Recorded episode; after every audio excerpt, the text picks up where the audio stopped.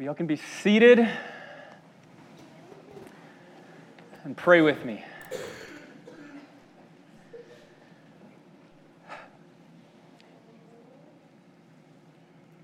God, you are indeed our glory and our prize. We adore you and are grateful that you have called us children. We pray that that would spur us on to pay attention to you and to the things that you are doing. We pray that you would give us eyes to see and ears to hear the work that you are up to in your world. Lord, we want to be those who see your hands at work and who rejoice.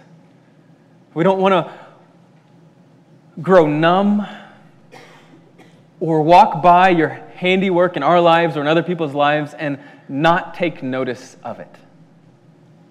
So we pray that you give us eyes to see and ears to hear, that we might see, that we might rejoice, and that we might worship. We pray this in the name of Jesus. Amen. Amen. Well, newness is something that we are infatuated by. And maybe I should clarify this a little bit. When I say we, I don't just mean we in this room. I don't just mean we who live in this age or we who live in the West, but I mean we as in collective humanity for all of time. We tend to be people who are infatuated with new things. We see new things that promise to fix bad things, and we naturally tend to get a little bit excited. Uh, I can remember uh, today when you go and get a new phone, it's not really any different, right? You go get a new phone, and it's maybe the screen's a little bit bigger. Maybe it moves a little bit faster. Maybe the camera's a little bit better, but everything's basically the same. But before iPhones and smartphones took over, phone companies used to give you a new phone every two years as an incentive to stay on their plan, and they'd give it to you for free. Those were kind of the golden days. Um, but I can remember uh, as you would get near to that two years, when you would get a new phone, there would be this sense of excitement that would well up in you. That you would uh, go to your computer and look at the different phones that might be available. And there was actually this anticipation of spending the next couple days after you got your new phone playing with it and figuring it out because it would actually be different. Some of them would open like a, a long ways flip phone. Some of them would flip the other way and there'd be a, a, full keyboard. They would slide and they had different kinds of keys. The menus were set up different. Some of them had cameras and some didn't. Some had full keyboards, some had small keyboards, some had color screens, and some didn't. There was an excitement to figuring out what all the new things that it would be. Now, some of you younger folks don't remember this but that's okay. Um, one of the things that I think we learned in that is as excitement would build up, one of the things that continually happened is once you got your hands on the new thing, the excitement would really quickly wear off. Things didn't live up to the expectation that you had, and we quickly learned that there's a difference between our expectation and our experience experience. Right? We talk about a whole different lot of different ways that we've seen this difference show up. And one of the things that we've, I think, subtly learned from seeing a difference between our expectation and our experience is we tend to downplay new things. When something comes along that promises a new that will fix the old and broken, we can become a little bit hesitant to believe it, a little bit slow to cling on tightly to it, assume that what is offered won't actually be fully delivered. And I want us to be aware of this because this morning we're going to be in Isaiah 43. And in Isaiah 43, God is going to promise to do a new thing.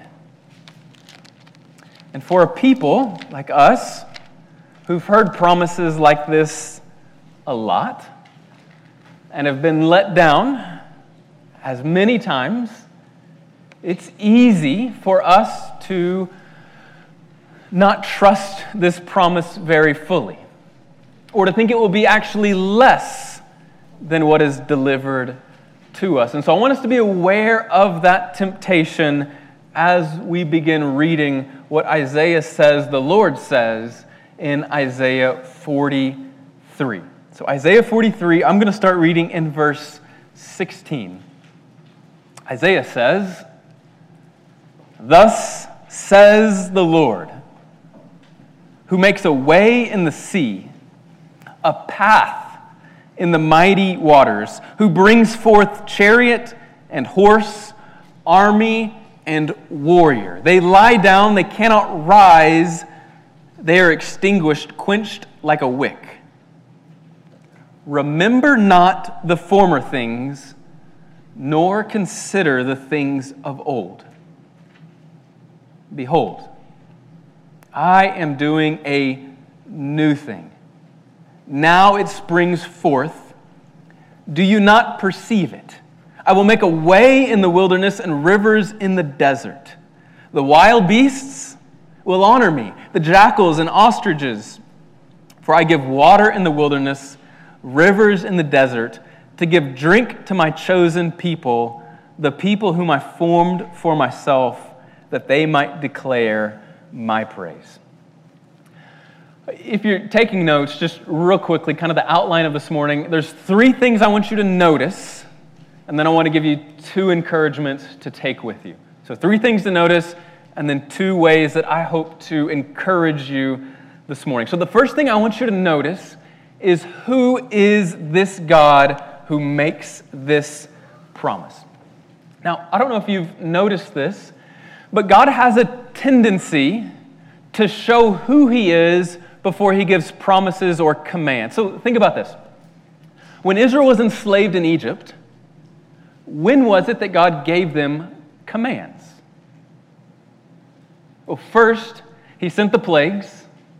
He freed them from slavery, brought them through the Red Sea, brought them out into the wilderness, and in the wilderness, He then gives them the Ten Commandments. He gives them the law. He makes a covenant with them after He has showed who He is to them. We see the same thing here. God first starts off with a description, a, a reminder of who He is before he tells Israel the promise. Look at verse 16. Who is this Lord?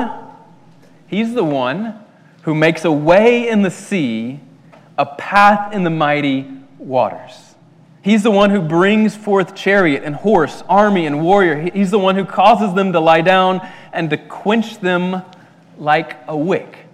This God is the God of the Exodus.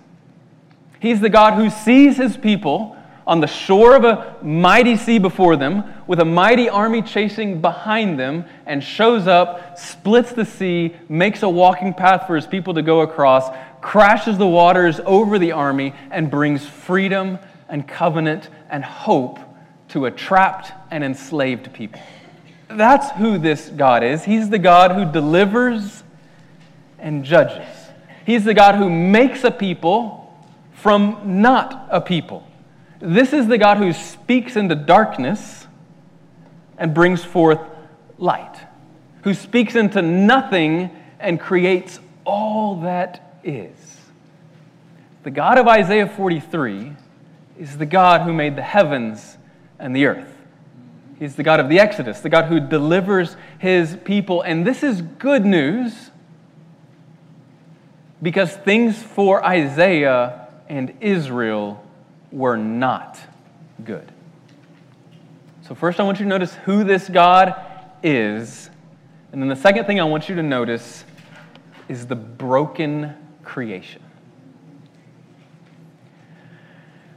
I did a, a, little bit of thinking this week, and this is something that the world is broken.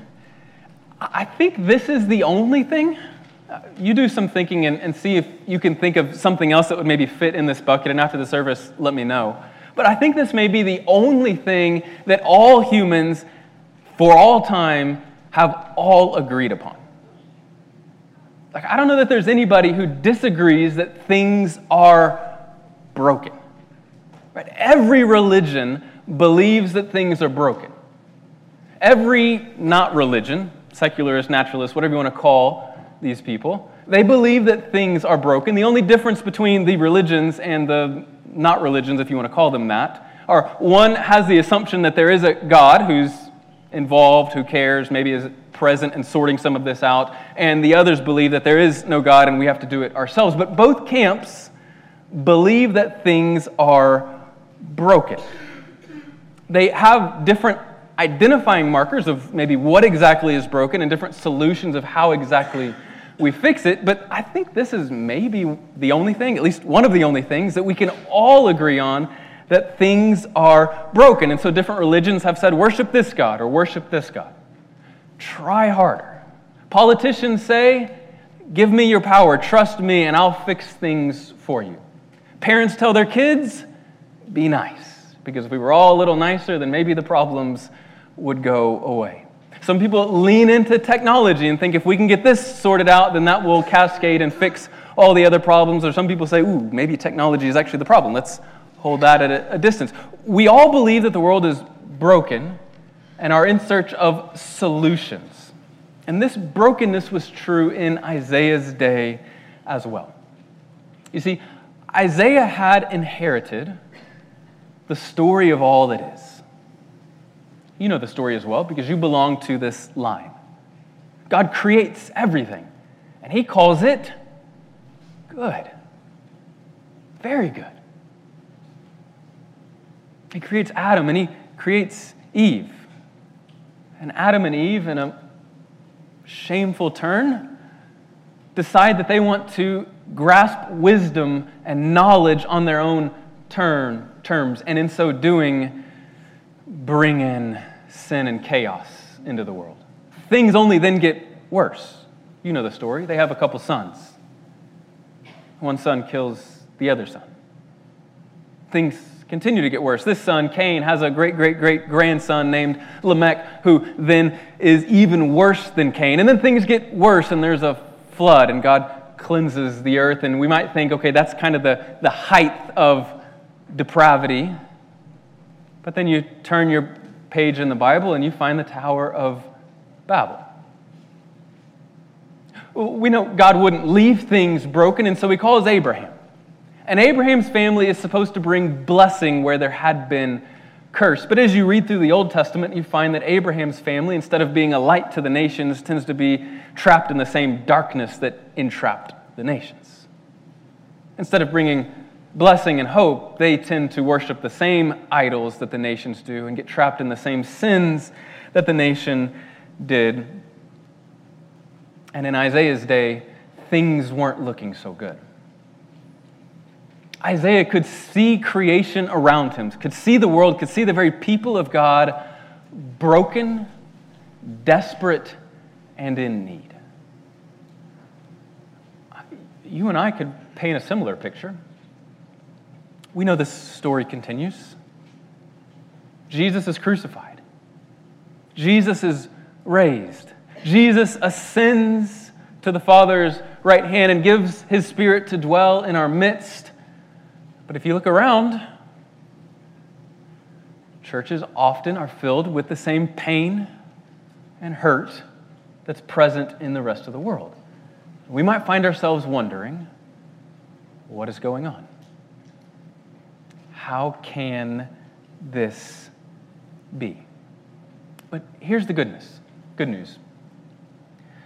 God has a habit of speaking into the darkness. God has a habit of turning things over. And so it's into this darkness, into this brokenness, into this hopelessness that God speaks a word. God says, verse 19, Behold, I am doing a new thing. God says, I will make things new. And for a people who are pained by the status quo, for a people who desperately desire to see God honored, for his promises to be fulfilled, for things to be right, the promise that God is going to do something new is like a fresh drink of water to a parched throat. God says, I am doing something new. Here's the third thing I want you to notice. So we've seen who this God is. We've seen that the creation, the world is broken. And then the third thing I want you to notice is the promise of new creation. It's out of the broken that God promised us, promises to set right. Uh, there's a, a line in a hymn by Isaac Watts. Called Joy to the World. We tend to just keep this locked in at Christmas, and it makes me a little bit sad. Uh, the line goes like this He, Jesus, comes to do what? To make his blessings flow. And to a people who've seen curses flow, the thought of blessings flowing is a pleasant thought. But the line doesn't stop there. He comes to make his blessings flow how far?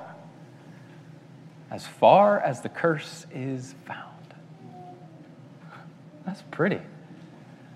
He comes to make his blessings flow, not just a little ways, but as far as the curse is found. Whatever sin has tainted, Jesus fixes. I want you to notice this. Look down at verse 20.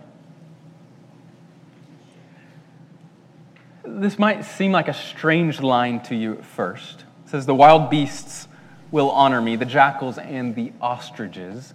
But here's something that might be helpful for you to know about these animals uh, these are chaos creatures. So it, it wasn't uncommon at all for God to pronounce judgment on peoples and on nations. And one of the forms that this often took is God promised these people would get defeated in battle and would get carted off out of their city. And then, as almost kind of salt in the wound, the prophets would let the people know not only will you be carted out of your city, but your city will be filled by these desert animals.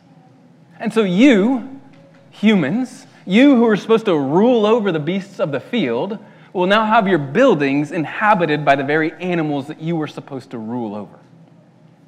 And so these, these desert animals, these ostriches and jackals, these animals throughout the prophets are a sign of just how broken these people's inhabitants are going to be. What they've inherited will now be inherited by the animals, and they will be carted off away from their home. And God says, here's the new thing that's going to happen. These very animals who picture chaos, who picture destruction, who picture suffering, these animals, God says, will honor me. Not only will that change things, but the very deserts themselves, God says He's going to cut trenches through and make rivers. Where there was death and thirst and destruction, there's now flowing rivers, and flowing rivers bring life. Where there was death, there will be life. Where there was pain and suffering, there will be joy and hope. The dry, desolate ground will have water. And God's chosen people who currently experience want and thirst will be satisfied. What is this new thing that God says He's going to do? It's nothing short of making all things new. In, in fact, go ahead and turn in your Bibles to Revelation 21. So, in, in Revelation 21, these themes in Isaiah 43 and some from Isaiah 66 and some other places all get woven together and teased out. And John, who finds himself trapped on an island, receives a vision. And towards the end of the vision, in chapter 21 of the book of Revelation, verse 1, John tells us what he sees. Look at this. Then I saw. What does he see? A new heaven and a new earth. For the first heaven and the first earth had passed away, and the sea was no more. And I saw the holy city, New Jerusalem, coming down out of heaven from God, prepared as a bride adorned for her husband.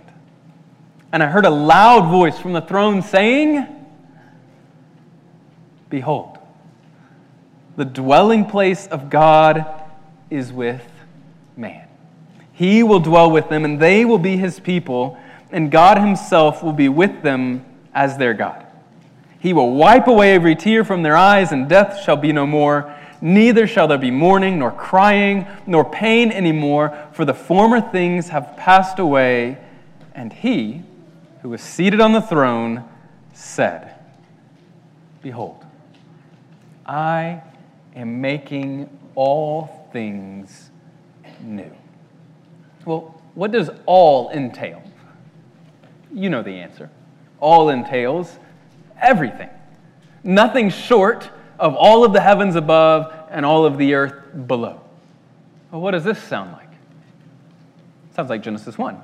In the beginning, God created the heavens and the earth, and in the end, God makes the heavens and the earth, the new heavens and the new earth. This is the picture come full circle heavens and earth, new heavens and new earth, pain wiped away. I want you to put yourself in the, the shoes of John and his listeners. John, as we know, was on the island because he'd been proclaiming Jesus. He was under house arrest, the extreme version, trapped on an island. And he's writing to churches who are suffering. They're assailed from within. So there's people believing false things. There's people mistreating each other. There's people whose love has grown cold. And they're also attacked from without. They're being persecuted, sometimes even killed. Cut off from jobs, cut off from the economy, pushed off. And these people believe that their God is making all things new, but painfully, all things don't seem very new to these people.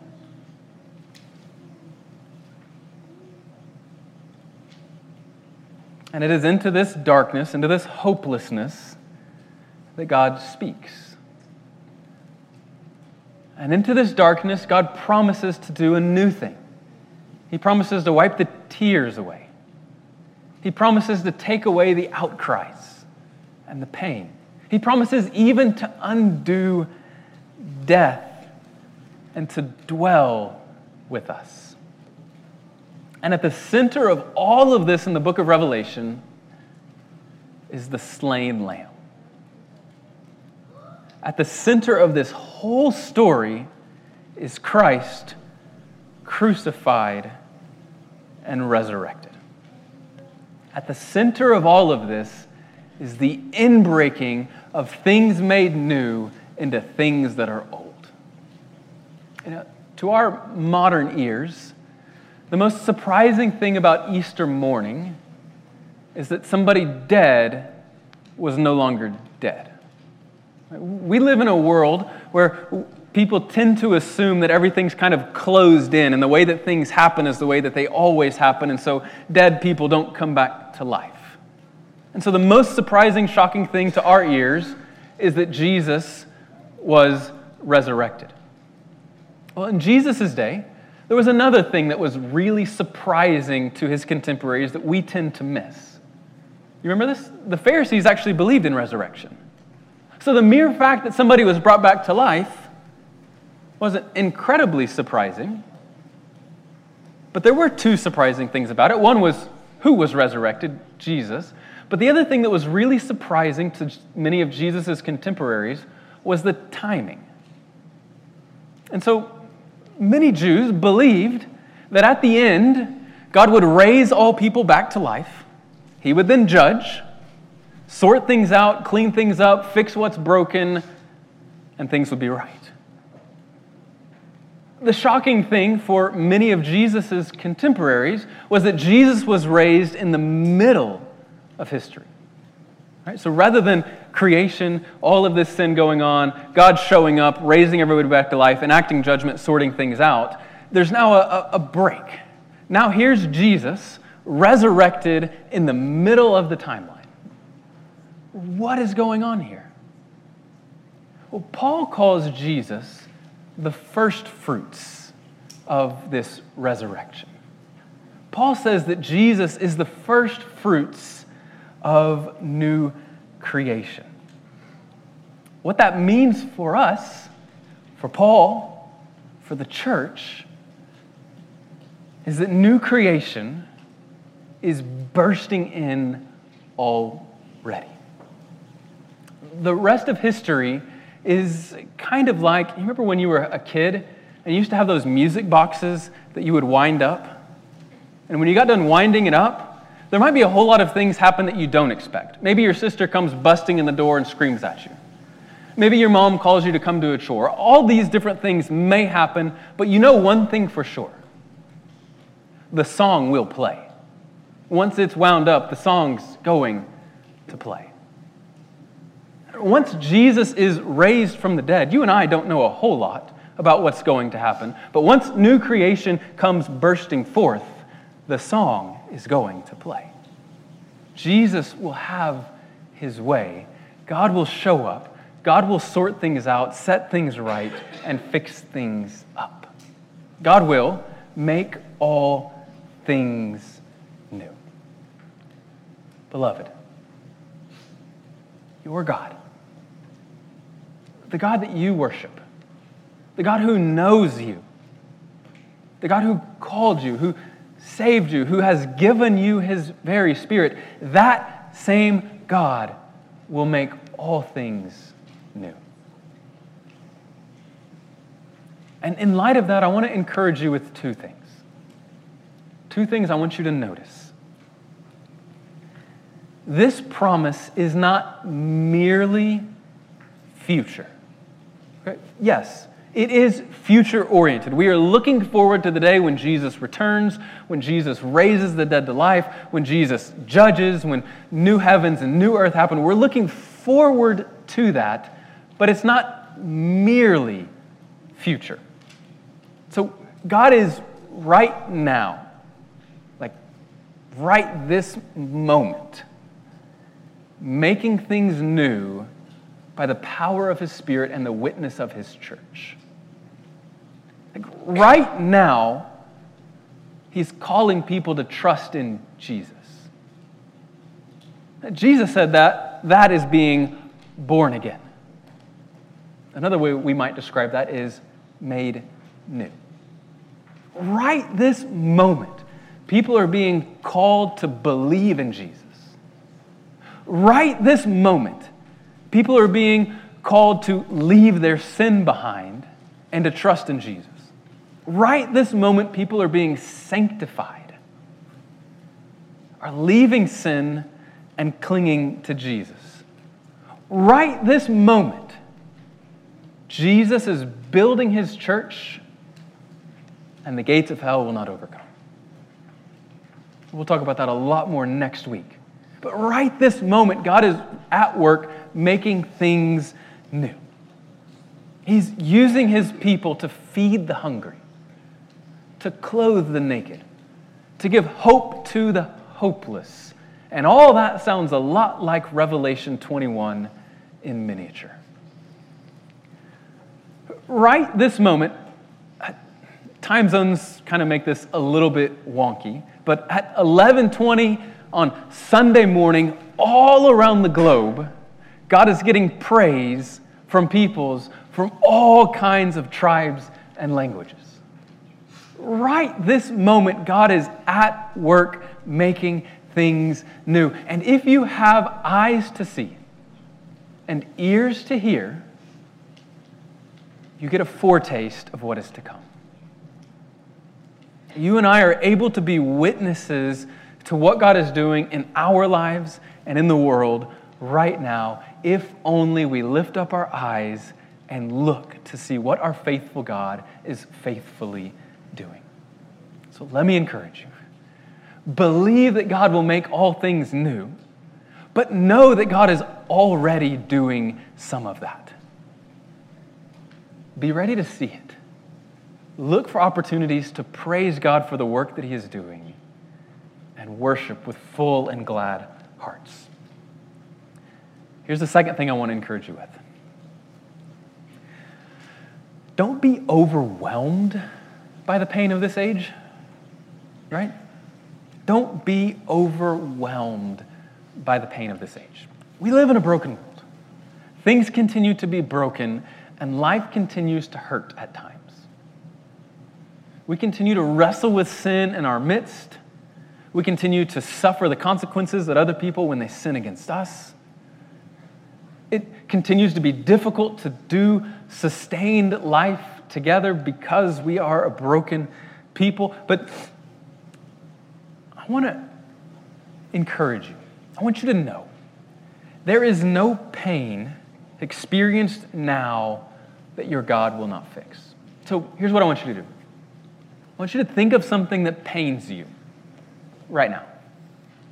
What causes you pain? What causes you grief? What hurts? And once you have that in mind, let me encourage you to etch this question on your heart and ask it of yourself.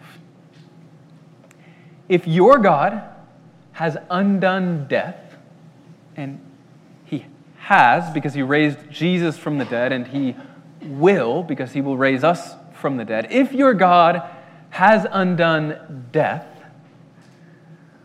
what pain is there that he will not undo. If your God has undone death, what pain can you experience that he will not undo? We are a people who aren't promised an easy path. We don't get to float above the fray. Things don't just fall together because we happen to worship Jesus. But we are a people who belong to the God who rights every wrong, whose blessings flow as far as the curse is found. And so when you find yourself frustrated, when you find yourself on the brink, ready to give up and quit, ask yourself if God has undone death and sin and Satan and all that's wrong, what pain will he not also undo? Pray with me. Our Father, who art in heaven, hallowed be thy name. Thy kingdom come. Yes, Lord, bring your kingdom. Bring it on earth as in heaven. And give us this day our daily bread. Lead us not into temptation, but deliver us from evil. We pray that you would do that because yours is the kingdom and the glory and the power, not just now, but forever and ever. And all God's people said, Amen. Amen.